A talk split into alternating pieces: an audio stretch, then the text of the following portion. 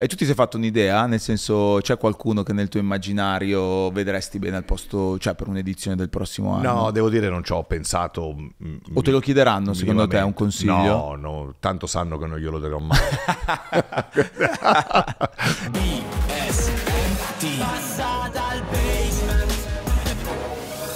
Bella raga, bentornati al basement, grazie per essere passati anche voi qui prima, un attimino prima di iniziare la puntata, grazie per essere scesi dalle scale del basement ed esservi infilati qui, anche perché sta per iniziare una nuova puntata e questa è epocale perché attenzione, Amadeus finalmente è passato dal basement e dico finalmente perché era un ospite tanto atteso, sia da, eh, da, voi che ci seguite, da me tantissimo perché è una delle storie a cui tenevo di più in assoluto, insomma è sempre stata una grande ispirazione perché insomma quello che ha fatto negli ultimi cinque anni col Festival di Sanremo è pazzesco pensando anche a da dove è partito tutto quello che è successo e quindi in questa puntata spero che possiate trovare risposte a tante domande, a tante cose che vi siete sempre chiesti, anche retroscene interessanti del festival degli ultimi cinque anni, ma anche cose che hanno a che fare con con, la sua vita e con il lato umano di una persona che letteralmente in questi ultimi anni ha cambiato non solo il Festival di Sanremo, ma tante cose legate al mondo della musica, dell'intrattenimento e della televisione. È passato di qui, fateci sapere poi nei commenti subito che cosa ne pensate di questa puntata, è stato un grande onore, un grande privilegio ed è per questo che iniziamo. Passate dal basement anche voi. Basement. Bella raga, nuovo appuntamento, nuovo passa dal basement, ci siamo, questo vuol dire nuova puntata, nuova chiacchierata, nuovo amico che passa a trovarci. Ciao, io sono Gianluca Gazzoli, se ancora non l'avete fatto vi va, iscrivetevi a questo canale se ci state ascoltando o guardando in quelli YouTube, se invece ci state ascoltando, guardando su qualsiasi altra piattaforma del globo, grandi, continuate a farlo, ci fa sempre molto piacere, perché grazie a questo ed è grazie a voi, grazie insomma a tante cose e a tante persone che ci stanno credendo che accadono cose magiche come questa, perché attenzione, l'uomo più citato all'interno di Passa dal Basement è effettivamente passato dal Basement Amadeus. Ciao, ciao a tutti. Attenzione, ciao grazie. Eccomi. Ah, ma grazie. Mi fischiavano le orecchie Infatti in questi mesi. Eh, alcune, durante alcune puntate ci sarà Amadeus a casa che fa...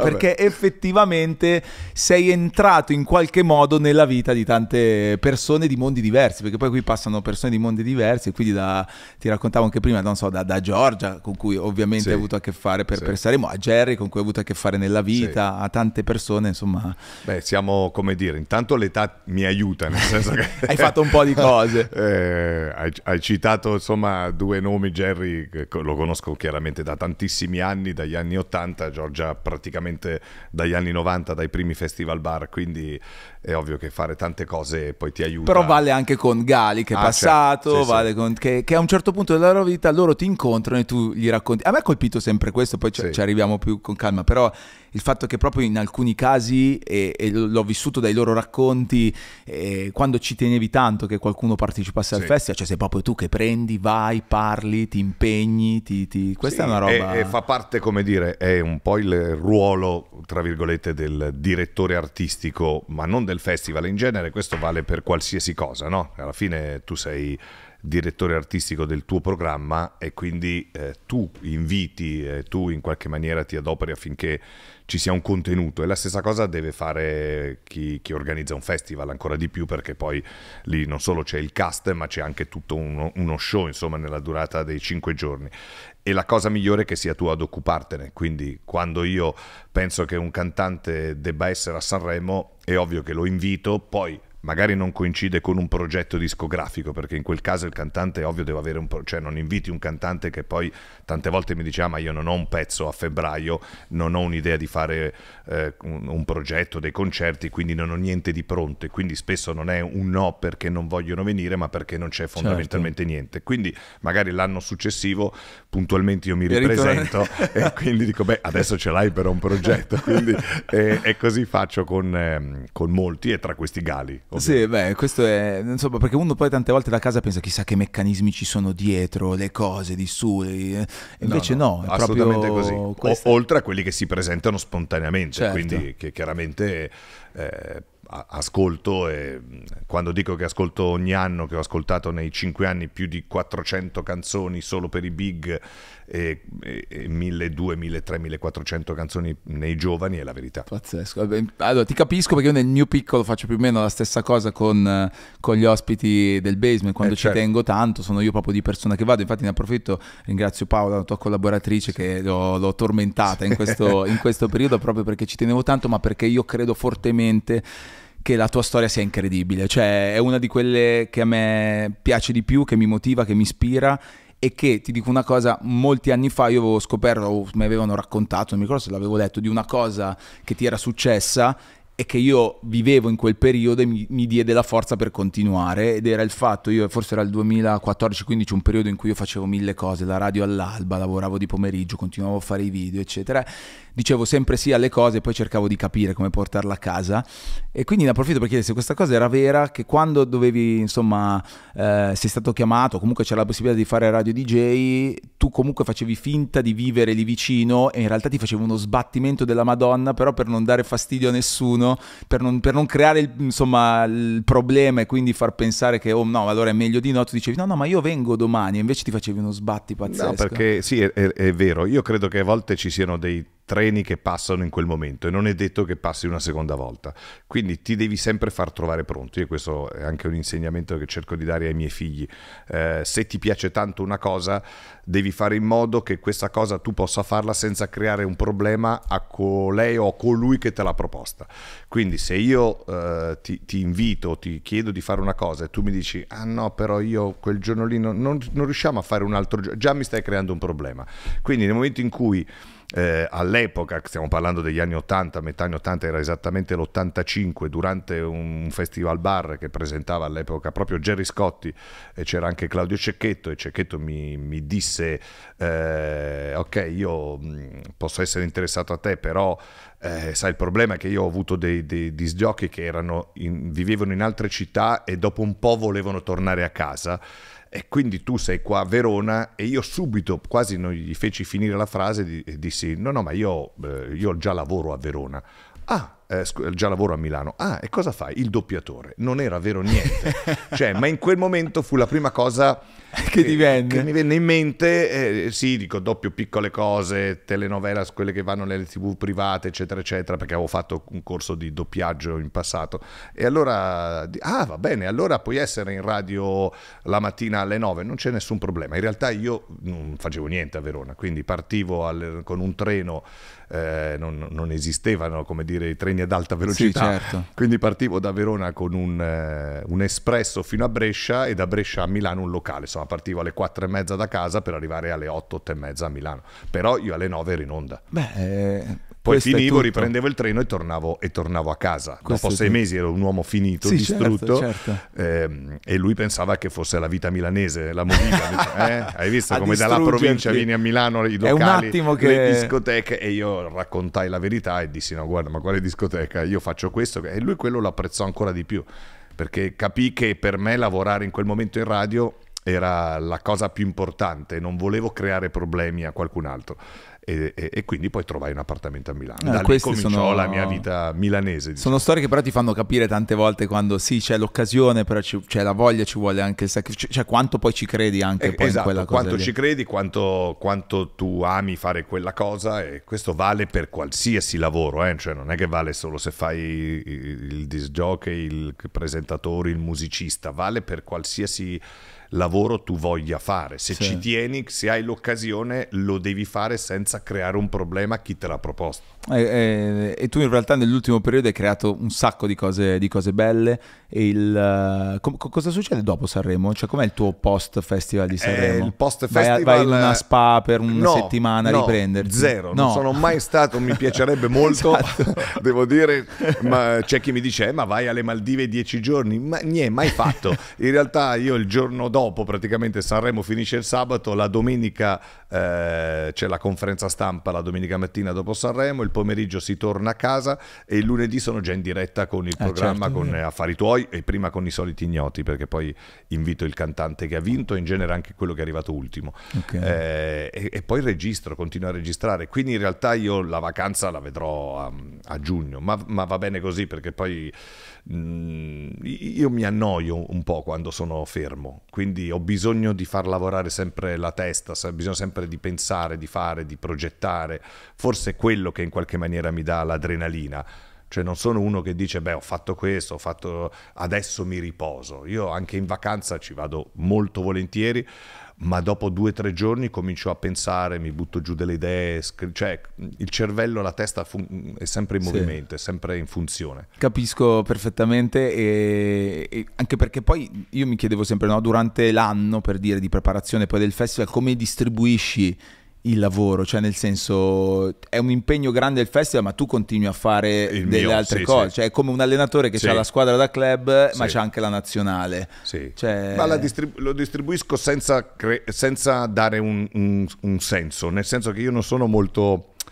Uh, uh, non uso uno schema cioè in realtà vado a, a, priorità in genere. Quando ho fatto Sanremo la priorità è quella di eh, pensare alla scenografia, quindi la parte come dire scenografia, quindi l'architetto Gaetano Castelli, pensiamo alla scena e cominciamo a lavorare su questo e comincio a, a segnarmi delle cose, delle suggestioni che possono anche cambiare, possono anche eh, morire dopo 20 giorni o invece lievitare e portarmele avanti. Delle idee, semplicemente delle idee. Faccio un esempio, una cosa che, del quale vado fiero e del, credo una delle cose più belle dei miei cinque festival, la presenza di Giovanni Allevi è stata, eh, come dire, pensata proprio in eh, primavera e io ho incontrato Giovanni a casa sua qua a Milano eh, prima dell'estate e quella è una cosa che invece è partita presto e che poi è stata costruita fino a quello che lui ha fatto meravigliosamente bene appunto durante Sanremo. E poi piano piano cominciano ad arrivare i brani, diciamo che cominciano ad arrivare i brani dei giovani, eccetera, eccetera. L'estate già comincia a essere utilizzata per ascoltare le canzoni e il grosso arriva a settembre. Settembre in genere arriva il tutta Tutto la musica eh, dei giovani e poi chiaramente anche i big e, e settembre, ottobre, novembre e dicembre sono quattro mesi pienissimi, proprio full immersion. E mm, tu quando hai di solito decidi poi mm, anche tutto il cast, no? Il, in genere lo, lo, decido nelle 24 ore prima di comunicarlo Davvero? al TG, perché eh, quando ti arrivano tante canzoni, alla fine tu devi fare, diciamo che su 400 brani ce ne sono 100 eh, interessanti. Di questi 100 in genere arrivo a 50. Di questi 50, eh, chiaro, quest'anno ne ho portati 30, una sorta di record, ma diciamo che anche se ne porti 30 ne devi togliere 20 e arrivo a un punto in cui non, non so chi togliere. Quindi io ascolto giorno, notte, la mattina appena mi sveglio, la sera mi addormento quasi ascoltando la musica in macchina, viaggi, ascolto, ascolto, ascolto, ascolto e quasi in maniera naturale quando ascolto mi viene comincio a sottolineare quello che, alle quali io, eh, come dire, le canzoni che, non, che penso non, de, non, debbano mancare. Cioè, pe, è come se quasi automaticamente questa cosa mi arriva in maniera naturale. E quindi quando io arrivo a 24 ore prima, magari sciolgo gli ultimi dubbi e, e poi vado. E quando vado a annunciare le canzoni al TG sono convinto di averle, che sono quelle che volevo. Perché poi questa è stata l'altra cosa incredibile, che davvero, insomma, nelle ultime edizioni i cantanti fino al momento dell'annuncio al. TG non sapessero e quindi hanno iniziato anche a filmare le reazioni. Si è creato... Cioè, comunque hai sfruttato, tra virgolette, la cultura dell'hype, non so se volontariamente o meno, però ogni volta insomma, osservando da fuori, ogni, ogni volta vedevo, no, si creava un tassello, cioè hai creato proprio un percorso di grande hype. Non era sadismo il no, mio, eh. No, no, è... è frutto del il primo anno, non sì. l'ho fatto questo, il primo anno ho fatto una cosa diversa, il primo anno io chiamavo i cantanti qualche giorno prima, diciamo a fine novembre, dicendo, so, ipotizziamo tu mi davi il pezzo, io ti chiamavo Gianluca, sono Amadeus, senti, ho ascoltato la tua canzone, mi piace, sei a Sanremo. Oh, mi raccomando, non dirlo a nessuno. Non dirlo a nessuno. Ora, se tu dici a 25 cantanti non ditelo a nessuno, tu che in questo momento ricevi la mia telefonata, è chiaro, sai Pazzisci. che facendo Sanremo ti cambia la vita probabilmente. Quindi dici, wow, qui siamo in uno studio, ci sono dei tuoi collaboratori, Ma... tu dici, oh ragazzi, zitti eh, mi hanno preso a Sanremo, oh non parlate, E tutti ti dicono non parliamo, ma lo sanno in cinque. Lui va a casa e dice, oh ma lo sai che figata, Gianluca va a Sanremo, oh ragazzi, zitti eh, in famiglia, no? questa roba qui, nel giro di 48 ore la sapevano tutti. Quindi eh, dopo due giorni usciva l'elenco dei cantanti in gara. E allora ho detto, "E allora non lo deve sapere nessuno, neanche il protagonista. E quindi lo dico, l'ho sempre detto al TG appunto il primi di No, dicembre. è molto bella, ha creato, ha creato comunque dei momenti di att- attesi prima poi di arrivare al, al festival, quindi questa è stata un'altra cosa importante, no? creare in qualche modo un percorso fino Sì, ad arrivare sì, al, sì. al festival. Però quando compili il discorso anche del- dei, dei generi, che dici, mm, hai detto una frase prima molto bella che questa canzone non deve mancare, no? Esatto. Perché secondo te cos'è, non- cos'è che non deve mancare all'interno di un festival? Allora, per quello che è la mia idea, è chiaro che io non posso basarmi solo sul- sui miei gusti musicali, perché sennò farei Che era una l'altra playlist cosa che, che ti avrei voluto che è una chiedere. playlist che è la mia. Eh, è ovvio che allora diciamo partiamo dal fatto che io ho fatto tanti anni la radio e, e anche in radio mi divertivo la radio anche negli anni fine anni 70 primi anni 80 mi divertivo a scegliere le canzoni da mandare in onda. E, e questa cosa mi piaceva vedere che quando prendevo un brano da un album spesso poi quel- quella canzone diventava il singolo e era una mia cosa personale. Dicevo wow ho azzeccato questa canzone di un album e diventerà il, diventa il singolo perché una volta di un album c'era un singolo ma poi ce n'erano tanti altri. E questa cosa mi piaceva cioè andavo a scegliere una volta l'ho fatto anche con gli 883 c'era la canzone l'album il grande incubo e mi chiesero di scegliere un brano che secondo loro era adatto al, fe- al festival bar. Il pensiero era un- su un altro brano io dissi secondo me dovete portare nord sud ovest est. Eh, ma eh, sì, è divertente, però molto tamarra nord sud ovest est. Io sono molto sono sempre stato un po', come dire, pop se non lo vuol dire elegante, tamarro se non lo vuol dire in maniera sincera, cioè con gusti molto eh, semplici ma immediati. Io dissi, secondo me questa canzone vince il Festival Bar. Presentavo quell'anno il Festival Bar e quella canzone vinse il Festival Bar, perché era immediata, sentivo che era immediata. Quindi mi piaceva scegliere le canzoni. E- e- ma non posso basarmi solo sui miei gusti, cerco di capire cosa potrebbe piacere al pubblico, ehm, cosa può durare nel tempo, mischiando generi.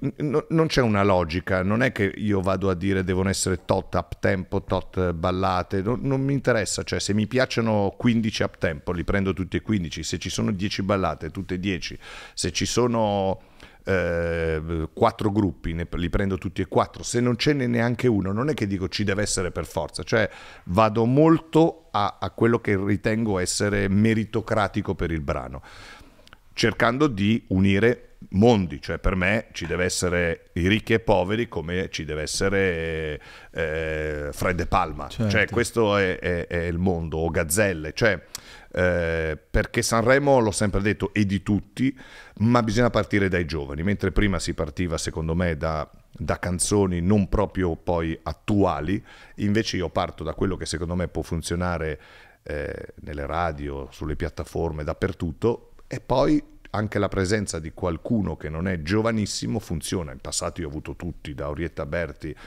a Gianni Morandi, Massimo Ranieri, Sì, sì. a- eh, i ricchi e poveri, Iva Zanicchi. No, infatti l'idea è proprio quella, Pavone, come dicevi tu, di andare a, a coprire più, più mondi, questi, questi mondi che si, che si incontrano Esatto. poi durante il festival. Sì, no? è bellissimo. Sì, perché poi, tutto Gazzelle cresce, vuole eh. fare la foto con Gianni Morandi. Esatto. Cioè, e, e sono- e- e Morandi quando vede magari o vedeva Madame diceva io sono un tuo fan. Cioè, è bello che ci sia questo- questa unione. Che... Però è incredibile che nel mondo della televisione l'abbia fatto solo tu in questi anni. Nel senso che io non vedo mai. Infatti, secondo me poi tutto cresce, la gente impazzisce, non si capacita e dice: Ma Joliet, ma chi. Cioè, come se la gente non sapesse che Joliet, cacchio, fa- riempie tre, tre Maradona a Napoli, no? Che è un personaggio già incredibile. E dall'altra parte tutto un mondo magari non ne riconosce un altro. Invece l'unica cosa in cui succede questo, almeno nel- nella televisione, è durante Sanremo. Quasi sempre invece cercano di tenere le di cose un tenere po' le cose separate. E alcuni nomi non, non li venivano, non venivano proprio considerati. Eh, alcuni rapper, alcuni insomma nomi che io ho chiamato all'inizio mi dicevano ma veramente vuoi che io venga a Sanremo? Perché non- in, Non passato non, in passato non mi facevano manco entrare in città quasi, cioè eh, E, e, secondo me è sbagliato, perché nel resto del mondo questo avviene già. Mm. Eh, poter mischiare certo. generi, poter, eh, non, non c'è un mondo per adulti e un mondo per ragazzi, c'è un mondo che piace a entrambi, però siamo noi adulti che dobbiamo andare incontro ai ragazzi, non deve essere il contrario questa è un'altra cosa molto, molto, importante che credo che tu abbia fatto poi in questi anni, perché è stato proprio anche questo un percorso, né? ogni anno sì. c'è stato un, un, tassello in più anche da questo, da questo, punto di vista. Tu ti senti la responsabilità che cambi la vita di una persona se la inviti a Sanremo? Eh, eh, sì, per, ecco perché io ascolto le canzoni giorno, notte, sempre per mesi e, non, e, e pensando solo a, al brano. Ci sono alcuni brani in passato come dire, i cui cantanti non sapevano neanche quasi la faccia. Cioè, la, l'anno di Dargen D'Amico, faccio un esempio, eh, dove si balla, io non conoscevo Dargen D'Amico, io non sapevo neanche che, che faccia avesse, sapevo che esisteva un Dargen D'Amico produttore, sì. eccetera, eccetera, anche cantautore, ma non, non lo conoscevo. Quando ho ascoltato dove si balla, mi ricordo in macchina, io senza sapere chi fosse, da solo mi sono detto questo me lo porto a Sanremo. Eh, ma non sapevo, non sapevo neanche che faccia avessero con la pesce di Martino. E quando ho sentito il brano musica leggerissima, ho detto questo deve venire a Sanremo. Cioè, eh, e magari ho, mi è capitato di lasciare fuori cantanti che io conosco invece da anni, perché sono stati miei ospiti, ma secondo me non avevano il brano giusto. Quindi, eh, che quella cosa lì come la gestisci? Eh, la gestisco con, un po' cinico, con onestà, un po', ah. di, sì, un po' cinico, per forza. Perché lì sennò diventa perché un casino. Eh, diventa un casino e qualcuno lo ha capito qualcuno magari meno, sì. però nel tempo lo ha capito perché poi ha visto che io questo metodo l'ho utilizzato in tutti i cinque anni, quindi non ce l'avevo con il cantante che non prendevo per più anni, ma non ritenevo che quella canzone fosse adatta alla mia visione di Festival di Sanremo, eh, non, non fosse bella, magari per qualcun altro poteva essere bellissima, parlo chiaramente per il mio Sanremo, eh, però devi essere così, devi essere... Mh, è un po' come un allenatore di calcio, cioè devi far giocare quello che ritieni essere in quel momento nel tuo schema il giocatore ideale, non perché un giocatore te lo sei portato perché lo conosci di più o perché sei più amico, lo fai giocare per questo, se no si torna sempre no, al no, vecchio diventa errore. diventa fondamentale, anche perché poi questa cosa ti ha dato ragione, nel senso che poi le canzoni, bene o male, finite il Festival di Sanremo, spaccano, cioè nel senso funzionano, vanno, chi più chi meno, ma poi sono canzoni che la gente realmente ascolta, no? Una volta invece c'era, sì, la canzone che vince Sanremo poi in realtà sì, non è quella diciamo che... i brani duravano una settimana sì, poi, poi sì, no, male... quasi portava sfiga a vincere Sanremo che diceva no, speriamo di arrivare secondi perché se arrivo primo sì. è un casino. Poi una delle tue edizioni vincono i Maneskin e sono diventati la star più, sono diventati delle star mondiali. Ovviamente ci sono mille fattori, mille cose in mezzo, però mi è sempre colpito, ad esempio anche nel caso dei, dei Maneskin o anche di altri artisti, proprio il legame che poi vi crea, cioè sei sempre, insomma da fuori te la dico, sì. sempre, sempre il, lo zio orgoglioso sì. che chiama, che li richiama, con cui fai le cose, ti ritieni in contatto, quindi con tutti hai mantenuto, con, con, tutti, tutti. o comu- ah, con tutti, con tutti ho mantenuto un rapporto rapporto di, di, amicizia. Loro quando sono in giro per il mondo ogni tanto mi mandano un messaggio da, da ogni parte del mondo e, e, io chiaramente mi complimento con loro qualsiasi cosa facciano, ma così vale per Diodato che per me è come fosse veramente un, un fratello minore, per Mahmoud, lo stesso Blanco. Eh, eh, tutti, Mengoni, sì, beh, sì, ancora sì. voglio dire, l'ho voluto con me poi a Sanremo, devo dire co, co, con tutti, con tutti. Beh, questa è impressione di Maneskin avresti detto che avrebbero fatto poi tutto quello che poi è successo dopo? Guarda, eh, sinceramente non pensavo così tanto, ma loro hanno e avevano un potenziale incredibile da rock band internazionale. Eh, e la cosa incredibile è che io ecco, pensavo che dopo i Maneskin sarebbe arrivato tanto rock da farmi ascoltare e invece non è così. Questo non so se è perché il rock, perché sono sicuro che ci sono tante band rock in Italia, non so se è perché rimangono un po' nel loro mondo, non si vogliono affacciare, ma molti mi dicevano ma com'è che tra i giovani non ci sono rock band? Non, eh, pochissime, forse un, un paio eh, di, di, di, di, rock band, ma non tante. E loro eh, hanno avuto la capacità di, di, di, diventare una band internazionale. Loro sono un, una rock band esattamente eh, gli eredi veramente dei Rolling Stone no, stanno facendo mondo. delle cose cioè, eh, incredibili. Pazzesco, Damiano è passato anche di qui qualche mese fa e oggettivamente anche dai suoi racconti è pazzesco, però lui disse, non so se l'hai recuperata quella cosa, che la cosa di cui lui è più orgoglioso ad oggi nella sua vita, di tutte le cose che ha fatto e le sappiamo, sì. è aver vinto il Festival di Sanremo. Sì, perché loro hanno mostrato anche gratitudine gli anni dopo, sono tornati non solo l'anno dopo perché poi chi vince l'anno prima torna l'anno dopo, ma anche l'anno dopo ancora, cioè eh, due anni fa sono tornati in qualità di super ospiti eh, e, e, quando li ho invitati hanno detto sì subito, cioè hanno un, una, riconoscenza. una, riconoscenza. nei confronti, no, non dico nei miei confronti, ma nei confronti proprio del Festival di Sanremo e questa è una cosa bella, è bello che quando un cantante vince rimane riconoscente a quel palco, sì. eh, perché è un palco che che ha una sua magia, insomma questo me l'ha raccontato anche Marco Mengoni, insomma me l'ha raccontato Mahmood, cioè pur avendo due, vinto due festival quest'anno mi ha detto il fatto che tu mi chieda di, di tornare eh, mette sempre quella, quella, emozione, quella gioia, cioè non lo danno mai per scontato. No, fa sempre un effetto, sì. un effetto incredibile e tutte, tra tutti gli artisti che sei riuscito a convincere in qualche modo, perché alcuni non l'avevano neanche messo in considerazione, no? o no. di tornare a Sanremo certo. o di partecipare addirittura a Sanremo, certo. c'è qualcuno di cui sei stato particolarmente orgoglioso per avercela fatta, perché era una cosa particolarmente difficile? Ah, guarda, un, un po' tutti, anche nel far tornare Mahmood non era scontato, eh, ma io quando ho sentito alcuni brani suoi ho sentito Tuta Gold, eh, sono Mazza. impazzito subito e lui non pensava che scegliessi Tuta Gold, invece secondo me era, era giusto che lui venisse con una cosa così per, per, divertirsi e farci divertire, infatti sta avendo un successo pazzesco. Uh, tra quelli che ho corteggiato di più e che hanno accettato quest'anno, Gali. Mm. Galli era, era, il primo anno nel mio primo festival è venuto super ospite, ha fatto una performance quella in cui cadeva dalle quella scale. in cui cadeva dalle scale, eccetera, eccetera.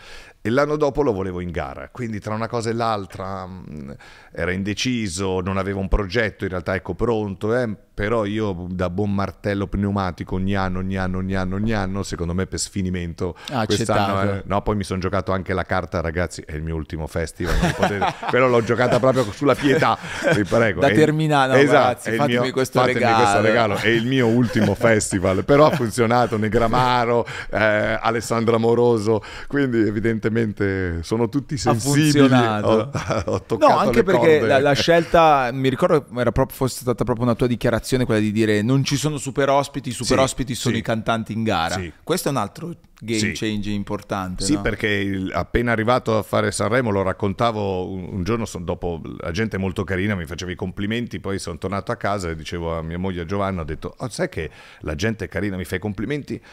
Però c'è una cosa, non ce n'è uno che mi dice chi sono i cantanti in gara, tutti che mi chiedono chi saranno i super ospiti e questa cosa io la trovavo non mi piaceva fondamentalmente, però era difficile cambiare questo immediatamente perché chiaramente era già settembre, ottobre, quindi io ho fatto il mio Sanremo già il primo anno con nomi nuovi perché chiamai Diodato da solo, fino a quel momento Diodato era sempre abbinato a Con qualcun altro. altro, no? tant'è che lui disse, io l'ho raccontato più volte quando l'ho chiamato, ma devo venire a cantare da solo e io dissi Antonio sì, e la canzone è la tua, eh, perché devi cantare con un altro? Perché in genere mi abbinano a uno più famoso. No, Eh no, beh, a me non me ne certo. frega niente, la canzone è tua e poi ha vinto.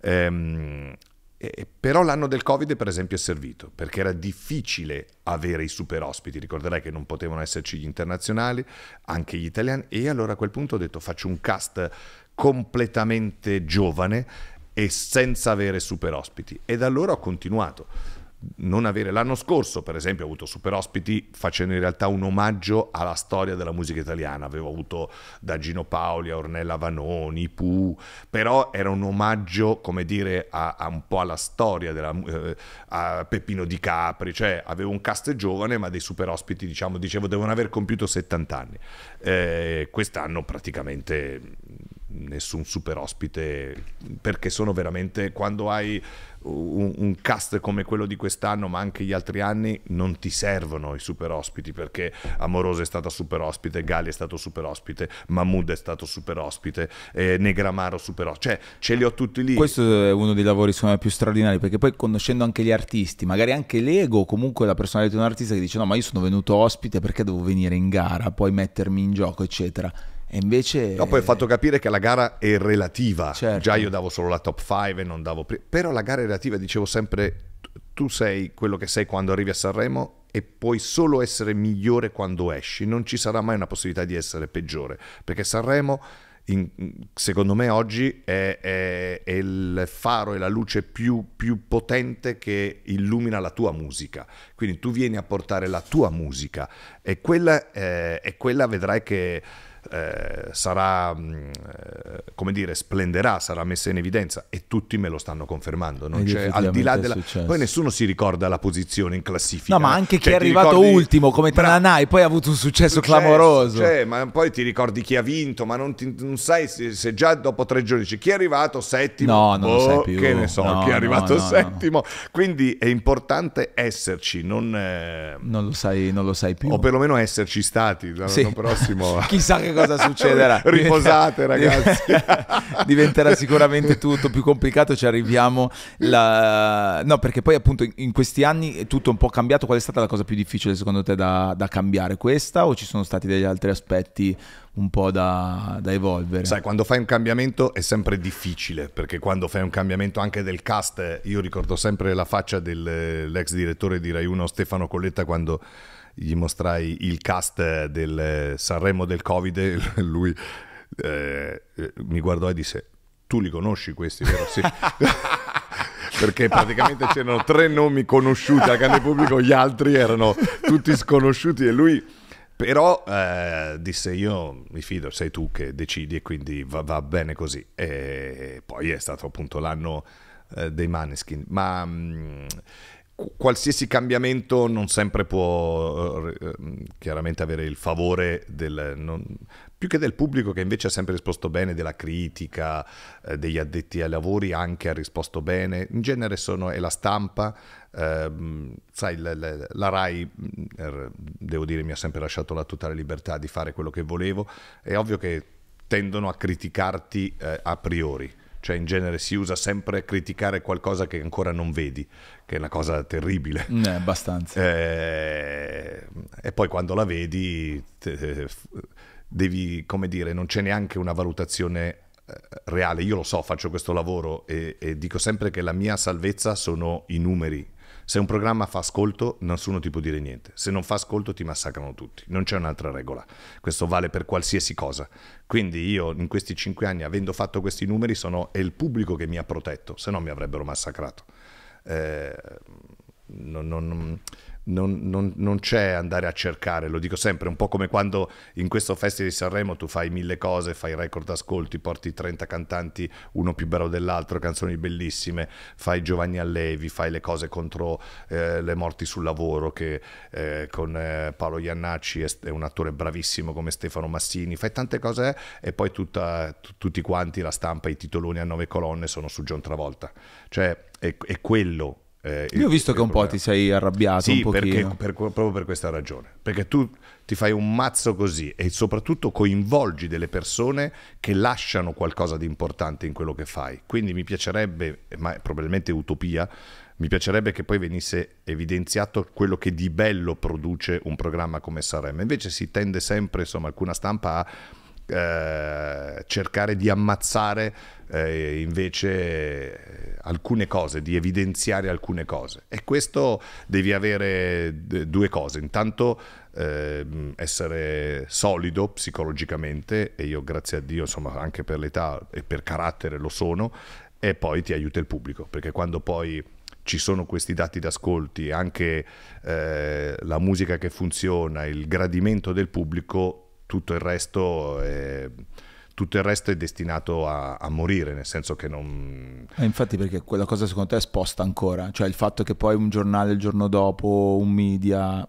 no, vada no, addosso... No, quello, quello no, perché poi io per esempio uso un metodo che non vuole sembrare irrispettoso nei confronti di nessuno, ma quella settimana io non leggo una riga e non leggo un commento sui social, zero. Te l'avrei chiesto. Assolutamente zero, mai, mai, Niente? niente. Niente, mia moglie è testimone, io il cellulare mi serve solo per fare le foto e postare qualcosa eh, sui miei social Sì. Eh, ehm, e- o per fotoricordo Certo. chiaramente per me. Eh, I giornali li compro, io ho pacchi di giornali in camera, tutti tenuti lì, non ne sfoglio uno. Perché se tu ti cominci a leggere gli articoli o leggi i commenti, ti nervosisci, ti incazzi, magari dici oddio, questo perché ho fatto questo, perché ho fatto quell'altro, tu devi andare dritto per il tuo obiettivo. Quando finisce, a volte quando finisce mi diverto a leggere dico... A posteriori. Sì. Ah, guarda questo cosa Esatto. aveva detto. È come Poi- i voti, i voti dei cantanti, no? Sì. Io non li, non li leggo mai, i voti, i commenti, perché poi dico, vabbè, e poi mi piace leggerli dopo. È chiaro che non è facile ascoltare 30 canzoni e dare dei voti, perché poi diventa soggettivo, no? Eh, eh, chiunque di noi potrebbe dare voti diversi, eh, anche il bello è questo. Però, in genere... eh, bisogna sempre essere cauti perché non sai mai che cosa può accadere e quindi, eh, ripeto, devi mantenerti lucido. Nella settimana di Sanremo devi- l'obiettivo è fare bene il festival, non pensare a quello che ti dicono, perché Eh. quello ti, ti toglie energia. Ci credo. Però i dati di ascolto del giorno dopo li Beh, vedi. per forza, Sei lì. perché te li metti Ti è capitato di esultare per un Ah, dato? ah, voglia, grazie Cioè che proprio fai... "Ah!" Sì, sì, quando devo dire al primo, quando mi è arrivato quest'anno il primo, perché non pensavo, sai, l'anno scorso i dati d'ascolto erano stati molto importanti e quindi già si parlava di record l'anno scorso. Quando quest'anno la- si dice sempre che bisogna partire bene e chiudere bene nelle cose, quindi il dato ascolto della prima serata e dell'ultima sono quelle più importanti. Eh, perché se tu parti bene quasi sempre eh, la settimana viene trainata da questo effetto positivo, perché partire bene vuol dire che il pubblico ha gradito quello che stai facendo. È difficile che ti molli il giorno dopo, dopo due giorni. Mm, E, e se chiudi bene eh, rimane il dato d'ascolto della serata finale. Quindi quando l'amministratore delegato mi ha chiamato la mattina eh, e mi ha detto tieniti forte, siamo partiti con, mi ricordo cos'era, eh, non mi ricordo il dato, insomma comunque ben oltre il 60 di share, eh, caspita ho urlato, ho chiamato Giovanna, ho chiamato mio Ti, figlio. ti è sei mai fratello. commosso? Eh, sì, al, al- al primo dato d'ascolto sì. Sì, di Perché- quest'anno? Sì, perché è stata una roba clamorosa, clamorosa.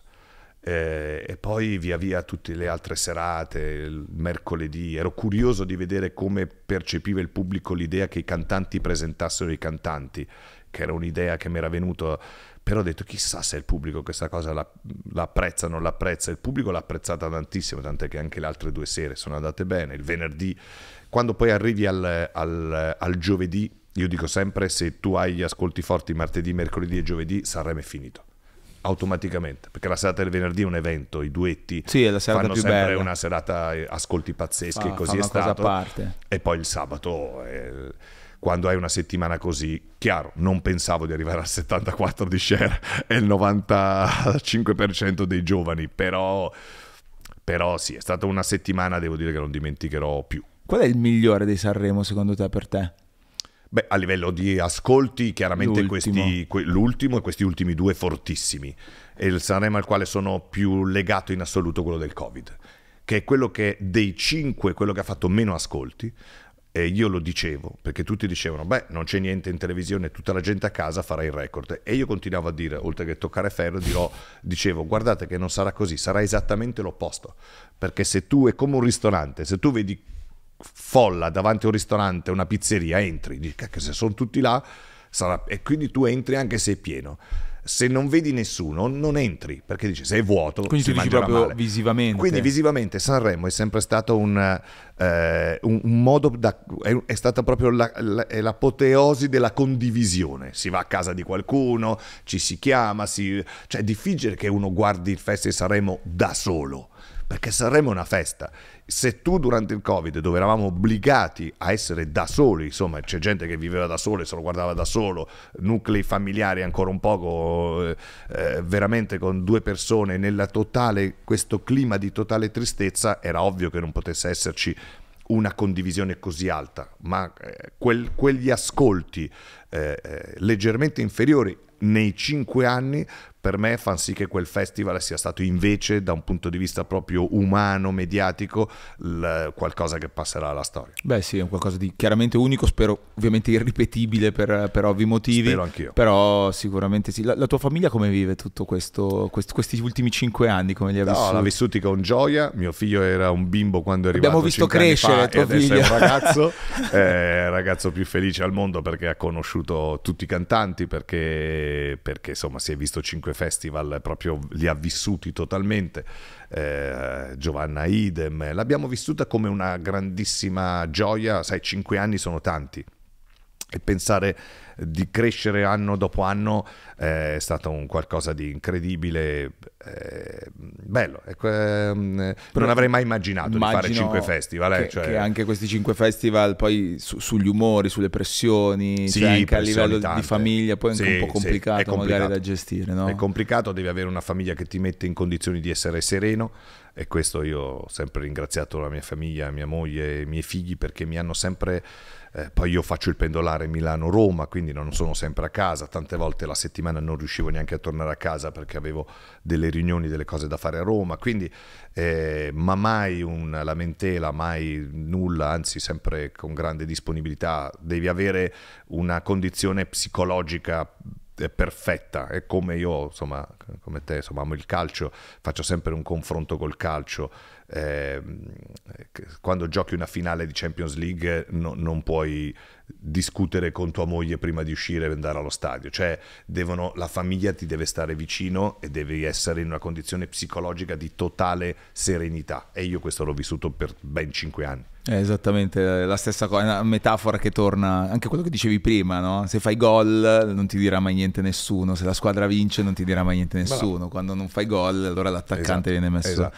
in discussione. Tra l'altro in questi cinque anni è proprio cambiata anche tanto la comunicazione, no? Saremo stato sono stati, non so, gli anni dei meme, gli anni di sì. nuovo modo di, di, di, di, utilizzare i social, i social che hanno contribuito tantissimo, tantissimo no? al successo di, Sanremo. C'è stato il Fanta Sanremo, che è stata un'evoluzione di cose che magari aveva già iniziato a fare la Jalappas tanti anni fa, sì. eccetera. Qual è stata la situazione proprio difficile da gestire per te sul palco? Cioè, tu hai vissuto il Bugo Morgan, sì, hai vissuto eh, Morandi con, che passa la sco... cioè le, le, scene che poi rimarranno iconiche probabilmente. Beh, sì, ce ne sono tante, insomma, il bacio di Rosa Chemical. Anche, eh, esatto, tra l'altro. No, ce ne sono tante. cioè poi... lì cosa, cosa, succede in te quando Ma no, io, io, devo dirti che amo gli imprevisti. Okay. Cioè, nel senso non sono uno che si preoccupa, non sono uno che eh, programma tutto a tavolino. Fiorello mi ricordo i primi anni che pure mi conosce molto bene, una volta mi disse, perché vedeva che io parte, guardavo tutte le prove di tutti i cantanti, poi mi diceva, scusami ma stasera è la serata, ma tu quando provi? Io non provo,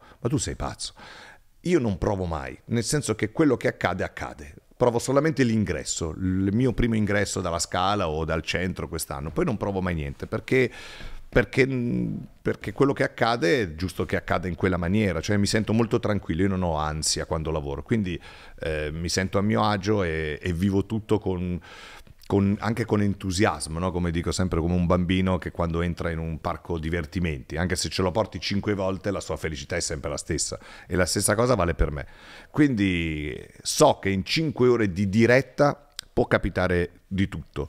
Io ho sempre dato totale libertà ai cantanti, eh, conosco i testi di tutte le canzoni, eh, non ho mai modificato un testo, eh, e non ho mai detto a nessun cantante, nessun ospite, oh mi raccomando quando finite di cantare andate via, non dovete dire niente. Non, mai, non ho posto nessuna, nessun veto, nessuna condizione. Eh, io amo, come dire, essere libero e pretendo che tutti gli altri che salgono sul palco dove ci sono io siano liberi.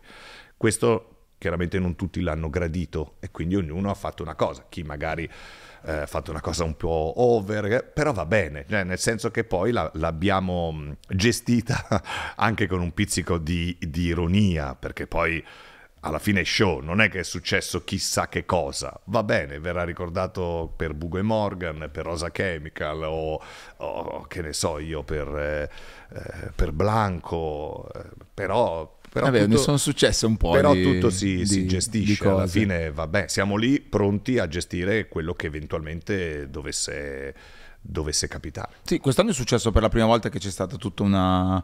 Eh, proprio con Gali, insomma, Sì. cioè la cosa ha sfociato poi in altre tematiche che Sì, non avevano no, no. magari a che vedere No. con il festival, che sicuramente sono molto Ma molto sai, importanti. purtroppo il festival attira l'attenzione anche di situazioni, di, di gruppi, di associazioni, di comitati che io dico sempre hanno anche bisogno di visibilità. Perché se una polemica accade a- a- durante i soliti ignoti non se la fila nessuno. Se accade durante il festival vai a finire sul giornale. Quindi molti hanno bisogno di colpire il festival per attirare su se stessi un'attenzione e una visibilità. E questo è- su molte cose è un dato di fatto, nel senso si, Pazienza. si vede, sì, sì. a volte succede prima ancora di iniziare il festival, Sì, molte volte, quest'anno era iniziato tutto mi sembra tutto abbastanza, abba- abbastanza tranquillo, tranquillo e e poi, poi- si sono sfogati un po', un po' dopo, però è andato, è andato tutto alla grande, insomma è stato, tu avevi già premeditato no? di lasciare con Sì, questa, sì, l'avevo detto già prima. l'avevi già Sì, detto. prima ancora di Tu sapere. avevi detto prima di, di come sarebbe andato, quindi Esatto. proprio come adesso riesco a infilare Michael Jordan anche in questo discorso, però come Michael lasci proprio in un momento di, di grande... Ma. Michael Jordan ha fatto una cosa eh, eh, per- perfetta a mio avviso. Sì, Cioè, sì. ehm, ma non è per dire, sai, io non sapevo come sarebbe andato. Cioè, Mm-hmm. anche lì mi sono preso un rischio perché dicendolo prima, Eh, se anche poi va male, non hai la possibilità di andava male, rifarti. non hai la possibilità di rifarti, perché ormai l'hai detto. Ehm, ma io ero molto tranquillo e poi ritenevo adesso al di là degli ascolti che fosse giusto che dopo cinque anni io mi fermassi perché se no fai una cosa e la fai un po' a loop come Mhm. per dire cioè la fai così di, di- cioè, t- non è che ogni anno hai sempre o, o l'idea o la- la- le cose per, per- per trovare un- una novità perché Sanremo è un evento e fare cinque eventi è, è andata molto bene diciamo che c'è sempre un momento in cui ti devi fermare un attimo prima.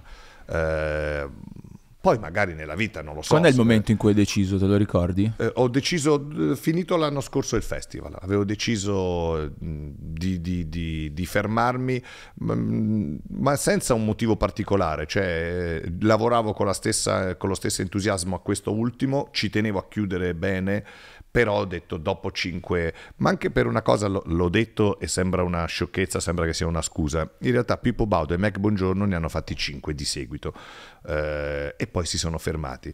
Quindi tutti a dire Amadeus ha eguagliato Pippo Baudo e Mike Bongiorno, può superarli? A me questa cosa non mi è mai piaciuta. Cioè siccome io ho conosciuto Mike Bongiorno e siccome io conosco molto bene Pippo Baudo e per me è un vero maestro, l'idea che io potessi in qualche maniera superarli non mi piaceva. Cioè le- eh, non, non so non so far capire questa cosa perché superare due eh, la storia della televisione mi sembrava irrispettoso. Cioè arrivo io ne faccio sei. Perché io ne faccio sei? Se, se loro due si sono fermati a cinque cioè per me l'orgoglio è dire che in, in un elenco c'è Meg Bogiorno, Pippo Baudo e Amadeus. Eh, non Amadeus ne ha fatti sei, loro due cinque. Eh, il- il- Non lo so, non, mi- non mi piaceva. Quindi, Beh, bello, una cosa- eh, ed è uno anche delle- dei motivi per il quale io ho pensato che era giusto fermarsi a 5. Mi piaceva essere in compagnia di Baudo e Mike Buongiorno. Beh, non è male. Quando l'hai comunicato hanno detto va bene, ah, ma dai, ok, a posto così o hanno insistito? No, me l'avevano chiesto. Anche adesso magari anche che è finito adesso, questo, sì, eh. Anche adesso, però par- parleremo perché peraltro il mio contratto scade quest'estate in Rai e chiaramente adesso capiamo cosa, quale sarà il futuro. Ma insomma, mh, sì, mh, mi hanno chiesto, ma insomma è giusto che io, che io in questo momento mi fermi qui. Poi chissà, magari fra qualche anno vedremo. Chi non lo lo so, sa, non, chi lo non sa. Non pensavo di farne Ma- neanche uno, ne ho eh no, fatti ci cinque, quindi non lo no, so. però hai creato anche un bel problema a chi viene dopo adesso, no? Che poi c'è il grande tema, cos'è, Ma chi poi non... sai, ognuno deve, ogni direttore artistico deve fare il proprio festival di Sanremo. Cioè, nel senso che non... eh, ognuno lo fa a immagine e somiglianza, se tu vai a vedere tutti i festival, eh, ognuno lo ha adattato al, al, Ecco perché dico che in genere chi presenta deve essere anche il direttore artistico, perché non puoi fare solo il presentatore. Eh, eh, insomma, ehm, lo dico senza sembrare modesto, Sanremo è esistito 69 anni prima di me, esisterà certo. 69 anni dopo di me, poi vediamo quello che accade, insomma, quindi... Eh, ma ti hanno proposto di fare anche solo il direttore artistico? Sì, mi hanno, mi hanno chiesto, ma non, fare solo il direttore artistico secondo me ti prendi un problema doppio perché poi fai, sai, un conto che fai il direttore artistico di una trasmissione, di un quiz, di un game o di un varietà televisivo, lo puoi fare.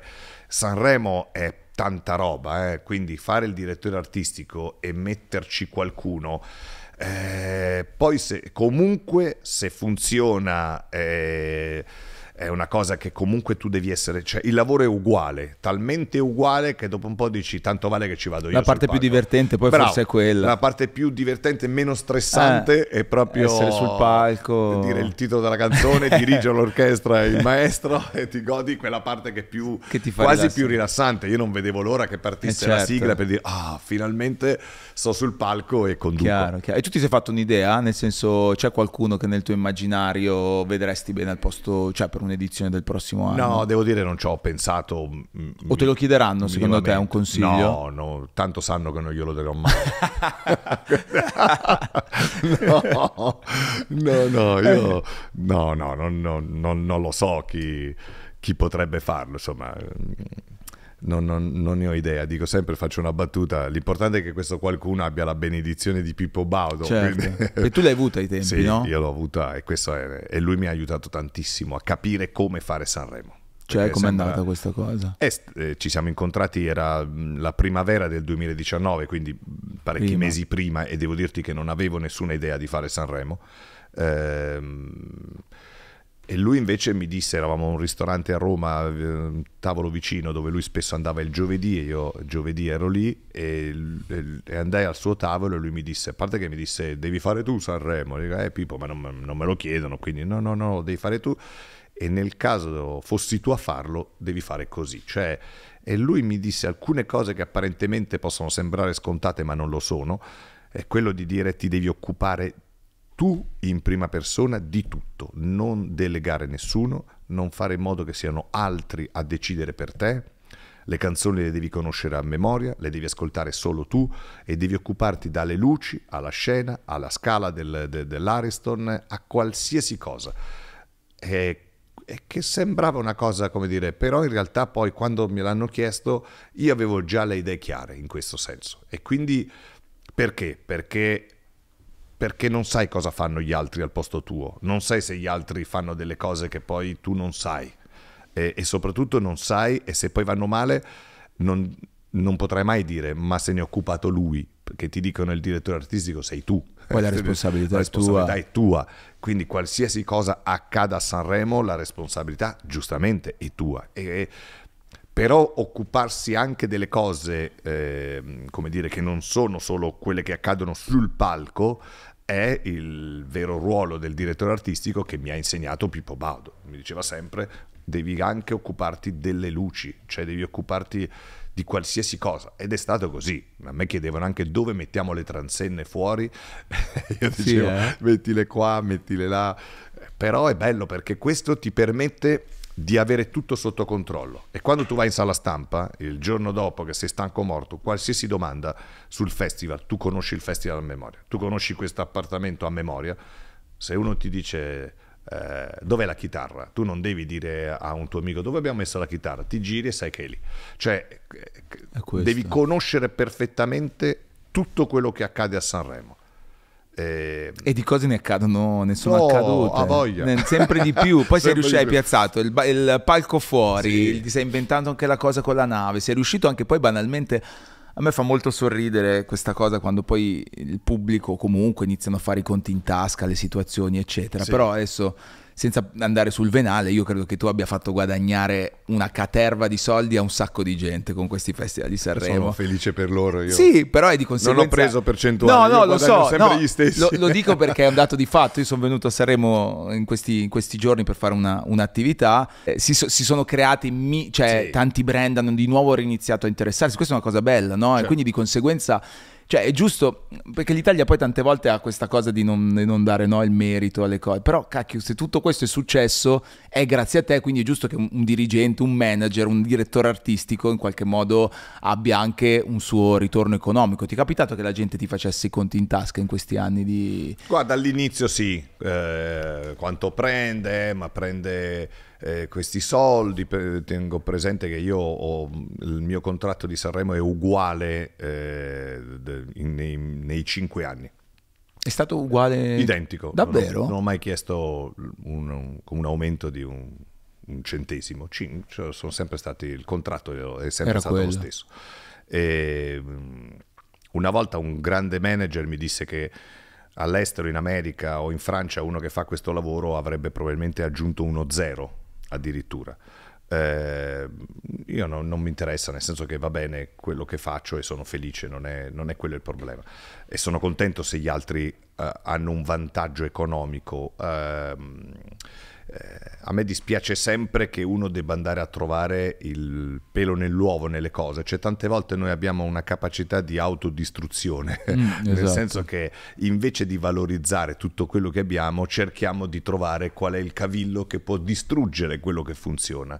Questa è una cosa che io non sopporto, non sopporto.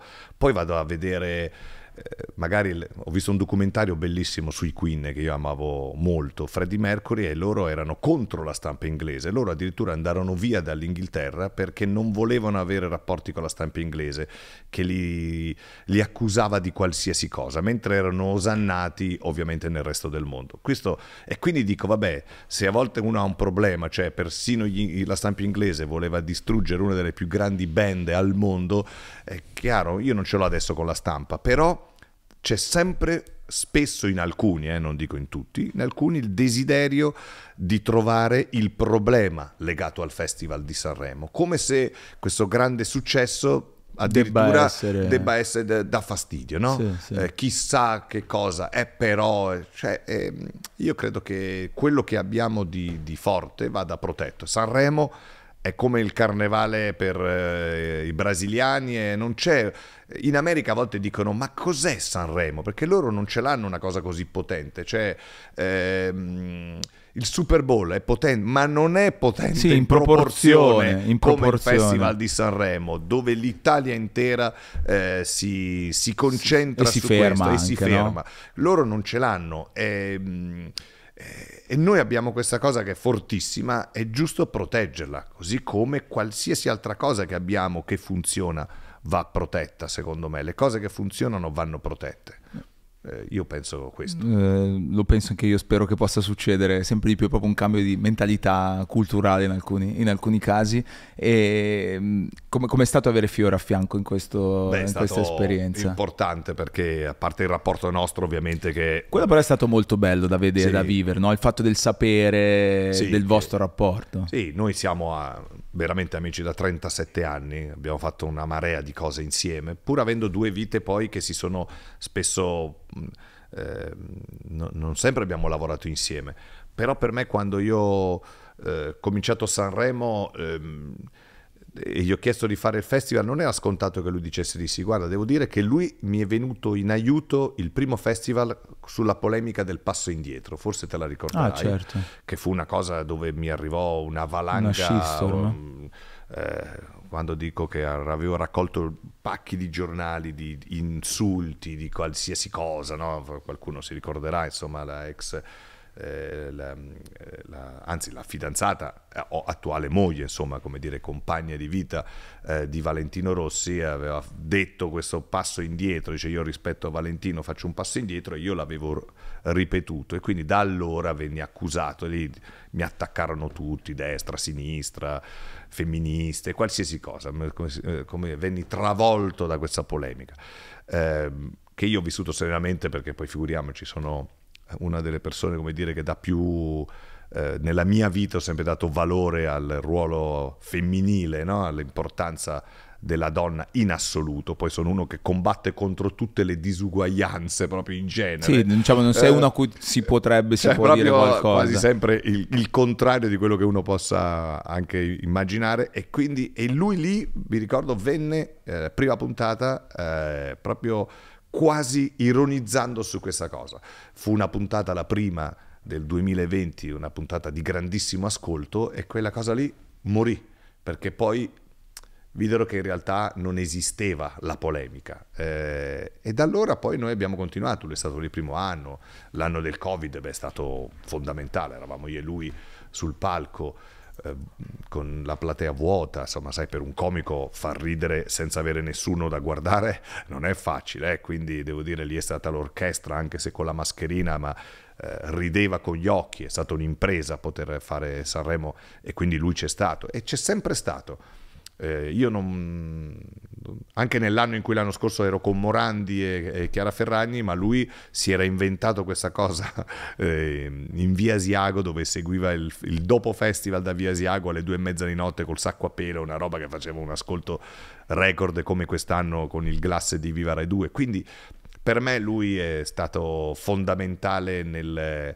eh, nel creare la giusta atmosfera cioè lui ha allentato qualsiasi tipo di tensione e Poi, io sono felice, infatti dico non è il mio festival, ma sono stati i nostri cinque festival. Beh, non so se poi magari, però sembra come se questa cosa l'avrebbe l'avesse potuta fare solo con te. Insomma, il fatto anche di, cioè lui è sempre stato one man show, quindi sì. lui la star, no, in quel momento. Il fatto di giocare con te, fare un gioco dei ruoli, credo che nasca proprio dal vostro Sì, dal nostro rapporto, dal perché in realtà rapporto. noi non abbiamo mai provato niente in cinque anni, io non ho mai saputo cosa, cosa avrebbe fatto. Cosa avrebbe fatto, ma neanche quando lui saliva sul palco mi diceva dopo io salgo e tu mi dici solo come va perché lui aveva in mente cose. Okay. quindi ma io non sapevo che cosa facesse ma non glielo neanche mai chiesto. Sì, sì. Eh, o se gli chiedevo ma cosa farai? Eh, poi, poi, lo vedrai poi lo vedrai basta. Ma io mi divertivo mi fidavo insomma lui è un, è un numero uno non, assoluto. non, cioè accade sempre qualcosa ma, eh, c'è, c'è, qualcosa, c'è un momento in cui in questi anni, forse magari quest'anno, eccetera,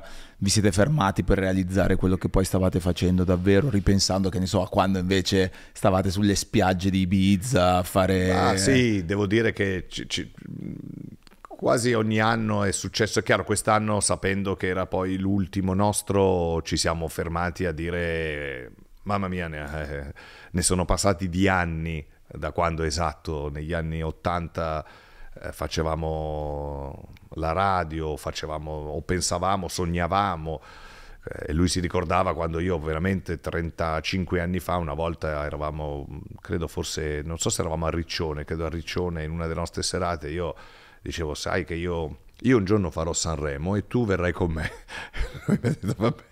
ha detto, di solito sei astemio, devi aver bevuto stasera, perché...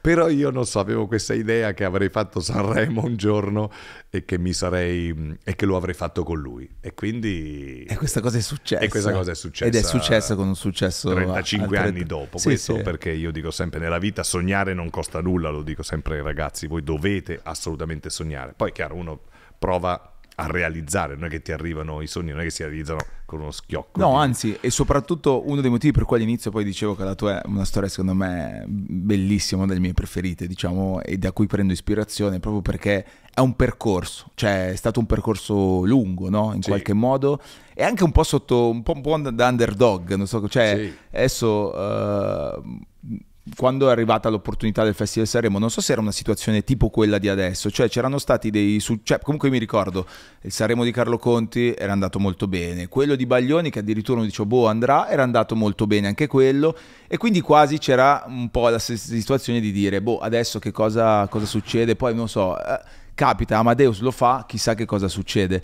Ti sei tolto qualche sassolino dalla scarpa in questi anni? Ma guarda, io sapevo che quando me l'hanno chiesto ho detto non hanno trovato altri.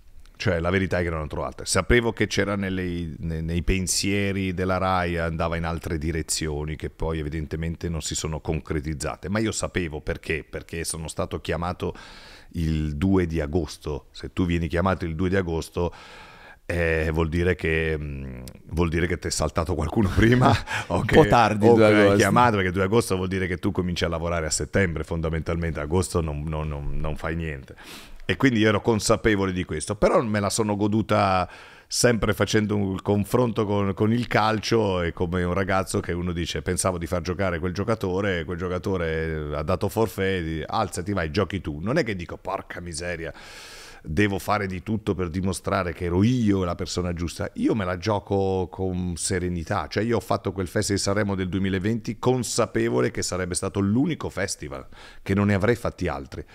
E quindi me lo sono L'ho fatto come avrei voluto farlo, cioè me lo sono goduto, n- non pensando di fare quegli ascolti, perché poi fu già un festival che fece ascolti notevoli. Il pubblico aveva gradito evidentemente quello che avevamo messo in scena e questo mi aveva dato serenità, ma l'ho fatto con senza, ripeto, dover dimostrare o far capire a qualcuno che in me credeva molto l'allora direttrice di Rai 1 Teresa De Santis. Ehm, e lei fa- ha fatto di tutto per farmi fare Sanremo e, e, e l'allora eh, direttore di Rai Pubblicità Antonio Marano. Mi piace dire nomi e cognomi perché nella vita bisogna sempre ringraziare quelli che ti danno una chance. E quindi loro due volevano fortemente che io facessi Sanremo, credevano in me. Marano era stato il mio direttore eh, a, a Rai 2 in passato, quindi mi conosceva. E, e Teresa De Santis eh, che ama la musica, quando andavo a trovarla, parlavamo di musica, di gruppi, eh, lei era affascinata dal fatto che io eh, conoscessi la musica non solo del passato ma anche quella attuale e quindi disse tu devi fare Sanremo perché, perché tu ami la musica. Quindi loro eh, lottarono proprio per eh, far sì che fossi io a fare Sanremo. Eh, infatti li ho spesso ringraziati, eh, ma ero consapevole che sarebbe stato, anche perché poi da lì Teresa De Santi andò via, eh, Antonio Marano pure, quindi io dissi faccio un festival, lo faccio bene, poi chiudo qua.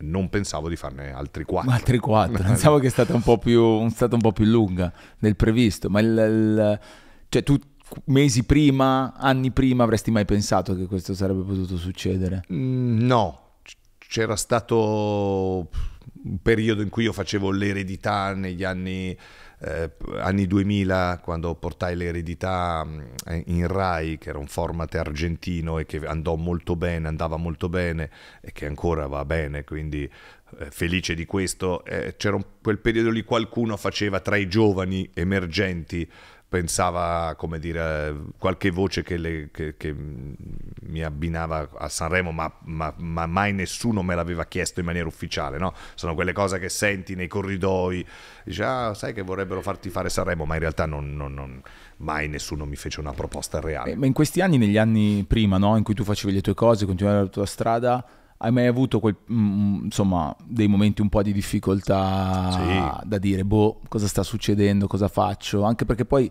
non l'ho mai capito del tutto il mondo della Rai, nel senso io ci ho lavorato facendo delle cose con, con la radio, penso, eh. esatto, su, poi su Rai 2 eccetera, però ci sono mille mille dinamiche, il fatto che il, il tuo grande successo di questi ultimi anni è un barlume di speranza per tutti, nel senso che è molto meritocratico, è molto dovuto a un percorso che hai fatto, la tua professionalità, tutto quello che, che, hai dimostrato. E quindi dico wow, quindi questa cosa succede, può succedere, però lungo la strada credo che siano successe tante altre cose, ci sono stati dei momenti in cui un po' tu sei, come dire, l'hai vissuta un po' male forse. Ma sì, perché poi fai delle scelte nella vita, alcune possono andare bene, alcune possono andare male. Io sono un irrequieto in genere, è difficile che io faccia la stessa cosa per 10 anni, 15 anni. Lo vedi, io in genere un ciclo di 5 anni e poi tendo a trovare nuove sfide, che uno al mio posto probabilmente direbbe ma stai in una sorta di comfort zone perché ti devi muovere, perché fa bene a me innanzitutto, perché io ho bisogno di adrenalina e di nuove sfide per poter fare qualcosa, se no mi eh, come dire, mi, mi intristisco, cioè io ho, ho, ho, bisogno, forse per la mia parte adolescenziale, no? che, che, rimane sempre irrequieta a dispetto dei, dei, della mia età, quindi io ho bisogno di trovare sempre nuovi stimoli. È chiaro che quando tu fai qualcosa di nuovo non sai mai come andrà, e quindi può essere che va bene, può essere che va male. Eh, peraltro io in Rai ho sempre lavorato con i numeri, ho, io l'ho sempre dichiarato, non ho eh, dichiaro la mia squadra del cuore, ma non dichiaro come dire per chi voto, non ho mai avuto ehm, appoggi politici in tutta la mia vita, non li ho neanche mai cercati. Eh, e quindi sono libero, sono libero di, di, di fare e so benissimo, questo mi piace molto, che il lavoro viene, dato, mi viene premiato, eh, viene premiato se io faccio dei numeri fondamentalmente, quindi come ti dicevo prima, se fai certo. un risultato eh, continuano a farti giocare, quando qualcosa non funziona ti mettono in panchina. Quindi eh, è chiaro che in passato qualche volta magari hai un direttore che non ha una simpatia per te, ti fa lavorare meno e, o, e tu lo trovi ingiusto, ma vai avanti, vai, vai avanti, per la tua strada. Tanto poi passano, sì, sì, sì, cioè voglio dire, non No, beh, poi insomma in questo... Ho una buona, come dire, autostima. In questo percorso ne sono, no. ne sono, ne sono successe tante, tante diciamo. Sì, Hai anche conosciuto sì. tua moglie grazie anche al, conosciuto mia moglie, al lavoro, grazie Giovanna. al mio lavoro, eh, a Giovanna. Sì, sì, è chiaro. Cioè, Quindi... Le cose non capitano mai a caso. Chiaro. E un'ultimissima cosa di... di... Sì, mh... parlato tantissimo. Eh, eh, però secondo me è molto interessante credo che sia Speriamo veramente non molto... si siano annoiati. Credo proprio di no, credo proprio di no. Di solito quando ci sono questo tipo di conversazioni il ah. commento medio è no, peccato, è già, è già finita, una cosa di questo Vabbè, genere. Se leggo, meno male che è finita. No. non credo. No, più che altro è... Sei pro... Ok, c'è, c'è, una cosa che però non sei riuscito a fare che avresti voluto fare in questi anni, che ti è rimasta un po' sul groppone e che chissà magari un domani... Um, no, è chiaro che tu pensi, non so... Uh, eh, cioè in realtà quello che, quello che, ho fatto è quello che sognavo di fare, cioè tutte le cose, devo dirlo senza sembrare presuntuoso, sono andate al di là anche delle mie eh, aspettative, cioè io sognavo di fare la televisione, non ci sono capitato per caso, cioè da ragazzino a 17 anni eh, fondamentalmente io ho cominciato a fare la radio perché per me era una palestra quotidiana per andare in televisione, quindi io volevo fare la televisione, volevo fare il presentatore, che vuoi fare da grande? Il presentatore, come Pippo Baudo, come Mike Buongiorno. Um, però chiaro, non, non, non, pensavo che questo si realizzasse, eh, non pensavo di, fare, eh, di amare così tanto i quiz, i game, eh, invece mi piacciono tantissimo, o, o, di poter fare appunto 5 Sanremo. Quindi quello che mi sta capitando è qualcosa, come dire, che ringrazio, ringrazio il buon Dio per far sì che sia capitato, ringrazio il pubblico mm, mm, e affronto tutto con molta serenità. Io sono sempre stato me stesso nel bene e nel male, i miei difetti sono questi i miei pregi sono questi, non, non, non, cerco, credo che il pubblico abbia imparato negli anni a capire come sono realmente, non, non ho sovrastrutture, non ho non cerco di apparire in maniera diversa e, penso che sia importante, sì. insomma è quello che io poi credo che ognuno di noi che fa questo lavoro debba, debba fare. La quello gente poi arriva capisce. alla fine, no? Quindi... Secondo me la gente è estremamente esperta. Sì, sì, cioè, ormai, ormai se qualcosa sì. non va c'è sempre un motivo. Se non va o se, o, se, qualcosa va. E poi credo che alla lunga questo paga. Cioè se tu hai un se tu insisti anche nei momenti in cui le cose non vanno come pensi e non ti abbatti, secondo me c'è una giustizia divina, alla fine qualcosa accade. E questo è forse uno degli insegnamenti più belli che si possano trarre da questa chiacchierata, per cui io ti ringrazio Ma tantissimo. bellissimo. No, beh, dai, magari guardi qualche commento. Ma eh, tipo, scusami, ti ho detto, i social li guardi comunque, li controlli? Eh, eh, no, li, li guarda, li gestisci. Li guarda, perché ormai siete, siete, usciti dal profilo sì, comune, sì, no, quindi comune, quello ragazzi. non c'è già più da, no, da un paio d'anni, che ti ha già pure causato problemi, sì, andare, essere diventato voglia, indipendente ragazzi, sui social. ragazzi, sui social, che poi eh, uno dice, è grazie ai social, che anche grazie ai social che saremmo diventato poi così, non si può fare a meno dei social. Eh, io non sono uno che, eh, un, come dire, estremamente esperto di social, ma, ma, sono affascinato perché attraverso i social certo. io ho scoperto anche tante cose che riguardano il mondo dei giovani, avendo un figlio grande, insomma mia figlia Alice ha 26 anni, ma il, il più piccolo... Che li vive Gio, proprio... Giuseppe che ha 15 anni, lui mi fa vedere qualsiasi cosa sui social da, dalla mattina alla sera, che siano podcast come questo che lui conosce perfettamente, a, a, a, canzoni, a rapper, a trapper, qualsiasi... e devo e dire che pezzo. c'è un sacco di roba... I, meme li vedi, i meme, meme li sì, anche quelli che ti riguardano. Anche quelli che li trovo tutti bellissimi, sì. tutti divertiti, io adoro i meme. Beh, quindi... qual è il tuo preferito su di te? C'è un meme che ti riguarda che è il tuo preferito? Ma no, ma ce ne sono talmente, ce ne sono talmente tanti che non saprei Vabbè. fare una classifica perché i meme sono come la satira Sì. eh, che c'era una volta, no? Sai, col bagaglino. Sì, eh, sì. La, la- la devi, il fatto che tu faccia parte di un meme è un punto secondo me di orgoglio. È la, è la consacrazione. È la consacrazione. E per me è, è molto consacrante, non so se si dice così, il fatto che tu sia passato dal basement. Grazie, Grazie. davvero, Grazie, Amadeus, sei passato davvero. Ciao.